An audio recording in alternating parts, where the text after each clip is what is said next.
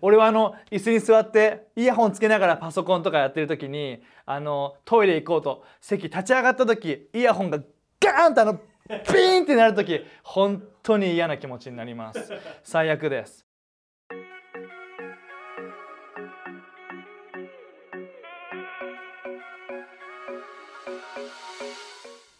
皆さんこんにちは。ライハース東京のたすけです。ヘルシーシンキング精霊の実シリーズへようこそ。この動画ではあなたが素晴らしい人生を生きるために必要な精霊の実について話していきたいと思います。精霊の実って何？そう思ったことありませんか？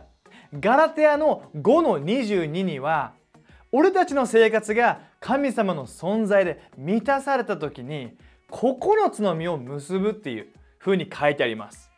愛喜び平安寛容親切善意誠実柔和自制。この9つです。これ全部人生にあったら最高じゃないですか？これが精霊の実です。今日はその精霊の実の一つである喜びについて話していきたいと思います。何か人生でいいことが起きた時あなたはどういうふうに思いますか？嬉しいって思いますよね。いいものをもらったりいいことを言われたりいいことをしてもらったりした時に俺たちは嬉しいって喜ぶでそのような感情があるはずです。俺はしっとりとしたチョコチョコチップクッキーみたいなもらうとすごくね嬉しいです。そして、えー、悪いことが逆に起きた時あなたはどういうふうに思いますか？いいことがあった後でも悪いことが起きた時その嬉しい気持ちは消えてしまいますか？ね、悪いことがあった時怒ったり悲しんだりうわ辛いと思ったりとかもう嫌な気持ちになったりしませんか？俺はあの椅子に座ってイヤホンつけながらパソコンとかやってる時にあのトイレ行こうと席立ち上がった時イヤホンがガーンとあのピーンってなる時本当に嫌な気持ちになります。最悪です。でもいい時は楽しい嬉しい。悪い時は悲しい嫌だ。ね、俺たちの感情っていうのは状況によって大きく左右されてしまいます。ね、まるでもう大海原でどこにもつながってないもうボートのようにもう波が来たらもうその波に流されてどっか行ってしまうような俺たちの人間的な嬉しいとかその喜びっていう感情っていうのは何かの状況ですぐに変わってしまったりします。でもでも神様の喜びは精霊が結ばせてくれるその喜びはどうなの？それ気になりませんか？聖書には喜びについての聖書箇所たくさんあります。聖書最高です。でも今回はヘブルの12の2を読みたいと思います。あなた方の信仰の指導者であり教師であるイエスから目を離さないようにしなさい。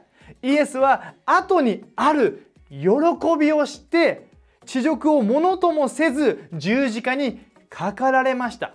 そして今は神の王座の右に座しておられるのです。この聖書箇所マジで素晴らしいです。ここで注目したいのはイエスは十字架にかかっていたけれども彼は十字架という状況に目を向けたのではなくその後にある神様の約束神様の計画俺たちの救いという素晴らしいものを見ていたからこそその状況でも喜びをその先の喜びを持って十字架にかかってくれたんです。これが神様の喜びです。イエスはその状況を喜んでたわけじゃない。でもその状況のはるか先にある神様の素晴らしさを見て喜んでいたんです。この喜びは状況に左右される喜びじゃないんです。まるでこれはもう大海原でその深く深くもう超でかいその怒りを下ろしたボートのようにどんな波が来たとしても流されることはなくそこにいつも居続けることができるようなそのような喜びです。そのような喜びを俺たちは人生に持つことができるんです。そんなね喜び持っていきたくないですか？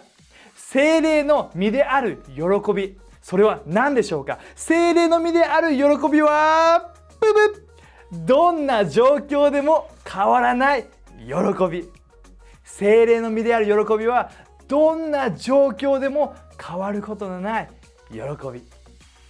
俺たちの生活を神様の存在で満たされた時に俺たちが精霊で満たされた時に俺たちはこの喜びを持つことができるようになります。どんな状況でも神様の計画に目を向けるのを助けてくれるからこそ喜ぶことができるんです。最高です。ぜひ精霊に満たされてください。それではあなたに質問です。今あなたはどんな状況にいてどのように感じて生きていますか？あなたは神様の喜びが必要ですか？ぜひあなたの今状況の中でどんな決断ができるか今コメント欄で教えてください。最後に祈って終わります。神様いろんな状況の中で俺たちの感情はいろんなとこに行ったり来たりいい悪いに動いてしまうけどもあなたの喜びはどんな状況でも変わることない。俺たちをいつも正しい場所に置き続けてくれるような決して変わらない喜びです。だからこそあなたのその精霊で俺たちを満たしてこの喜びという精霊の実を結ばせてください。イエスの名によって祈ります。アーメン。それではまた次の動画で会いましょう。またね。